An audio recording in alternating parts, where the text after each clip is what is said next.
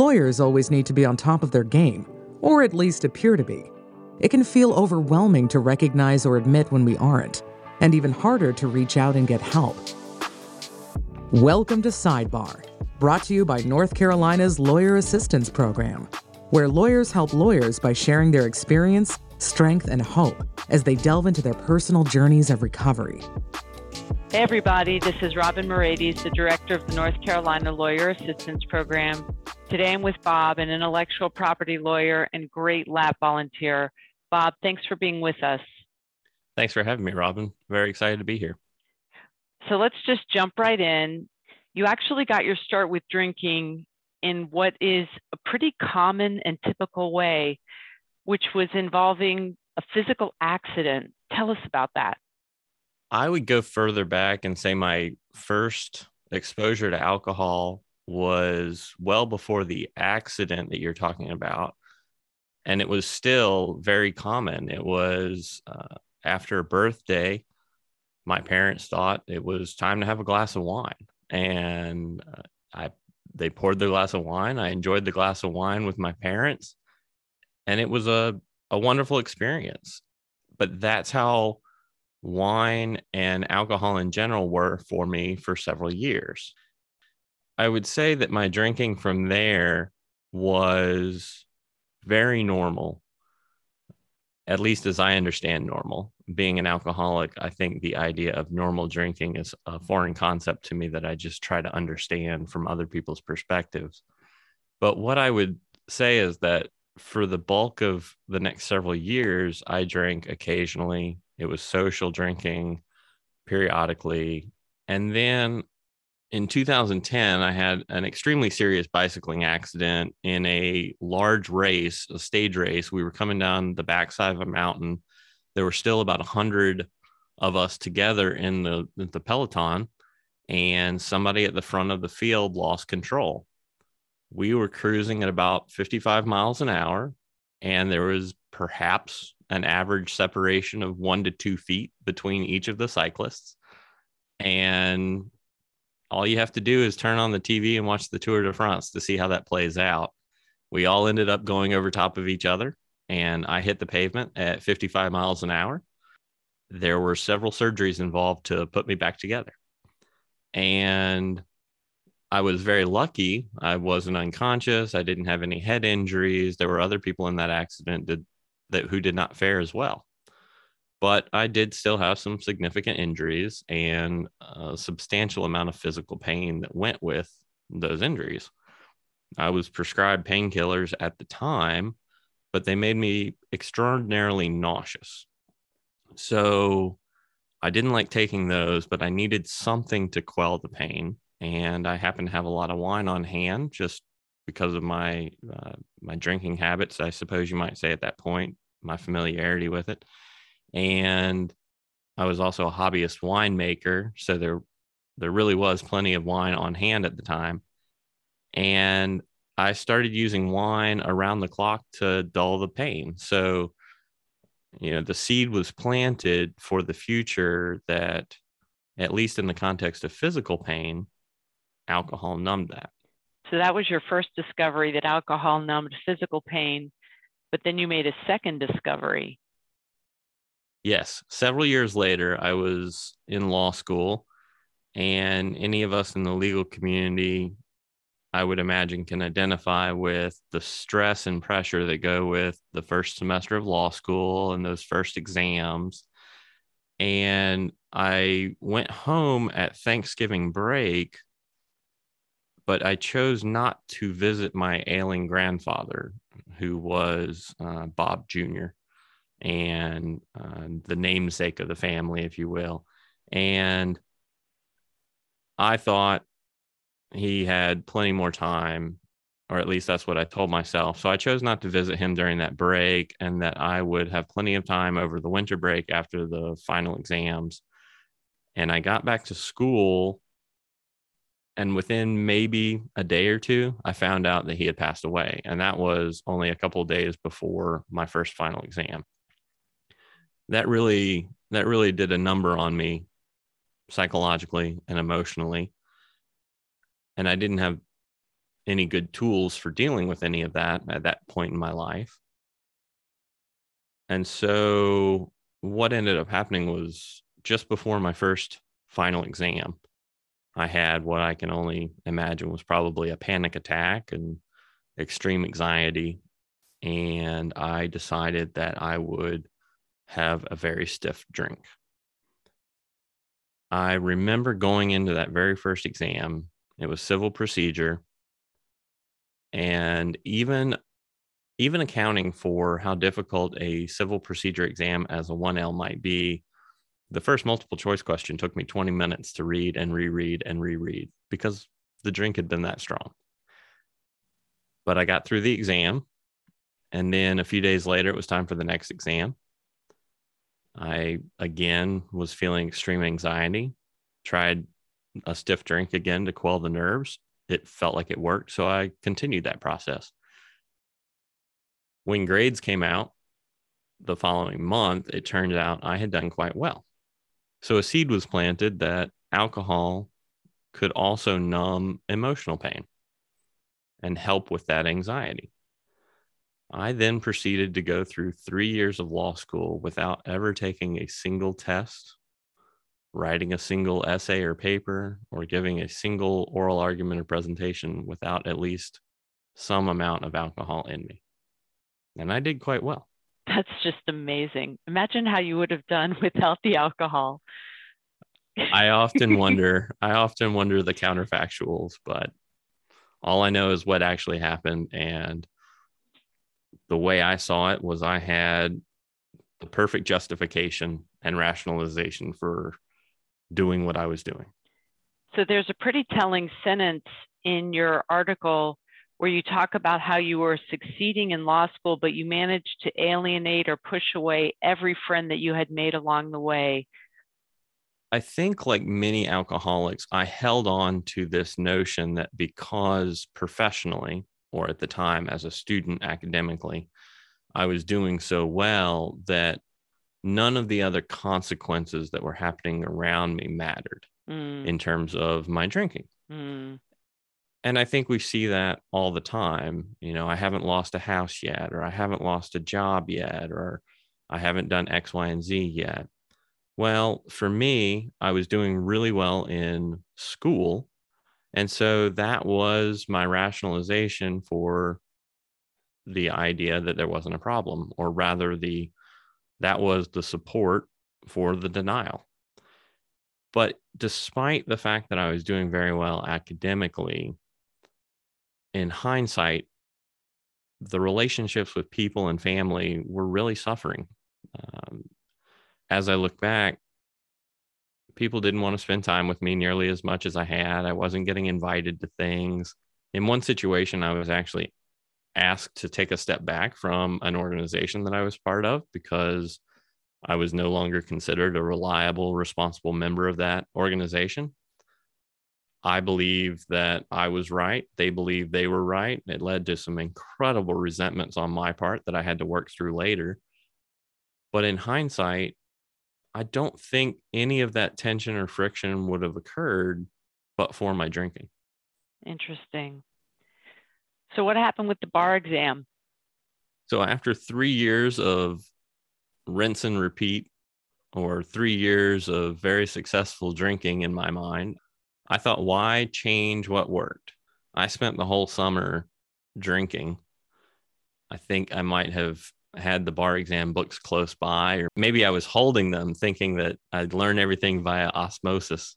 By the time the bar exam rolled around, I had gotten to the point that I needed to be drinking regularly. My body depended on it, and I felt sick if I didn't. So I actually took a cooler with me to the bar exam so that during the lunch break, I could have something to top myself off with. It turns out that was not a winning strategy for passing the bar exam. I know that's going to come as a shock to our listeners, but I did not, in fact, manage to drink for 12 weeks straight, not study, and still pass the bar exam. So, for the first time in my life, I had failed and not just failed anything, but failed a test of minimum competence. And that did a real number on my ego and my self confidence. And at that point, whatever thread I was holding on to snapped. The wheels came off, whatever metaphor you want to use. And at that point, all bets were off. I was drinking profusely. Mm. So tell us what got you to the point of surrender. So, the first part of what got me to surrendering was actual medical complications of my drinking. I'm sure that the many years of heavy drinking were taking its toll, but especially after I found out that I failed the bar exam, that extremely heavy drinking for a period there led to a chronic vitamin deficiency, which resulted in acute ascending peripheral neuropathy. Basically, my nervous system was deteriorating. At the time I was seen by the medical professionals, it had just been two weeks that I had gone from a tingling in my toes to an almost entirely numb lower body. And the medical professionals estimated that within two more weeks, I probably would have been on a respirator. Wow. And so there really wasn't there really wasn't any choice in the sense of medical intervention. But the question at that point became would it be pure medical intervention or would it be something more? And that's where the decision to go to treatment and then at the encouragement of LAP, stay for an extended professionals program came in. So walk us back through how you ended up contacting LAP. When it was decided between me, my family, my medical professionals, the doctors, that I needed to go to uh, treatment and not just for the immediate medical intervention, but also to address the underlying alcoholism the first phone call that I made was to an associate dean from my law school. In the back of my mind, I just had this vague recollection that this seemed like the kind of thing that was in this particular individual's wheelhouse. Every time the student body got together and this particular associate dean was talking, the the associate dean for student affairs every time the associate dean for student affairs was talking, it seemed like somewhere there was a plug for mental health, wellness. And so I trusted that she would have the knowledge or resources to help point me in the right direction for what to do next. She did, and she suggested I contact the North Carolina Lawyer Assistance Program. At that point, I called and was put in touch with one of the clinical coordinators and I explained the situation. I explained that I had a check in time at a rehab facility in Western North Carolina. And I was told, excellent. You're doing what you need to do. We'll be in touch in a few weeks after you've gotten your feet under you. And sure enough, that's how it played out. Interesting. So I remember when you first got out of treatment, and you were going to the lawyer support group meeting in your area. I remember you in those early days. Tell us a little bit what that was like. So, I think it's important to understand that, like so many others, I didn't come out of treatment convinced that I was an alcoholic. Hmm. I think because of the way I ended up in treatment, I was still able to be in denial and convince myself that I had all these other co occurring issues anxiety, obsessive compulsiveness, I had run into a hard time, really any other excuse. And while it was apparent to me that I had a problem, and it and there was no doubt and while no doubt my life was unmanageable, I wasn't convinced that alcohol was the reason. So I didn't really make a full step one decision right away. So I got to those meetings and I was under contract by that point. Who placed you under contract? Was it a condition of your continuing employment at your firm? No, totally voluntary. Oh, so it was a self referred. Okay. I was a self referral for the contract because I recognized that I had not yet passed the bar And there was always the chance that having gone to treatment recently, I would end up facing a character and fitness hearing. So I wanted to make sure that NC Lap had my back should that happen. And so I agreed as a self referral to go on contract so that y'all would have the evidence you would need to be able to support me should I end up at a character and fitness hearing. Did that end up coming to be? What was your admissions process like? That actually never happened. So I did everything as insurance. It never came up and we were all set. I, I passed the bar the next time I sat for it and there was never a question of character and fitness and i was sworn in interesting. But so circling back to going to the meetings you weren't convinced that you were an alcoholic. You were doing all the right things under contract. Right. So i was i think that because i was never completely convinced that alcohol was the problem i was doing everything under contract that i needed to as an insurance policy for becoming licensed to practice law. Once I was licensed to practice law and I no longer needed the insurance, it didn't take long for me to cancel the insurance. I stepped away from the lap contract and it was not long thereafter that my sponsor actually relapsed. Mm. And that was about all the excuse I needed at that point to go out and do some more research myself. I I went back out. I did some research for a couple of weeks. I was then convinced nothing serious happened, but I could tell that that absolute unwavering obsession of the mind had returned. And I had been going to meetings and been part of the process long enough to know that with that obsession having returned, anything else that I wanted to tell myself that meant I wasn't an alcoholic was just a yet. I just hadn't gotten there yet. Mm. And so I knew, you know, nothing nothing ruins drinking like a head full of recovery. this is true.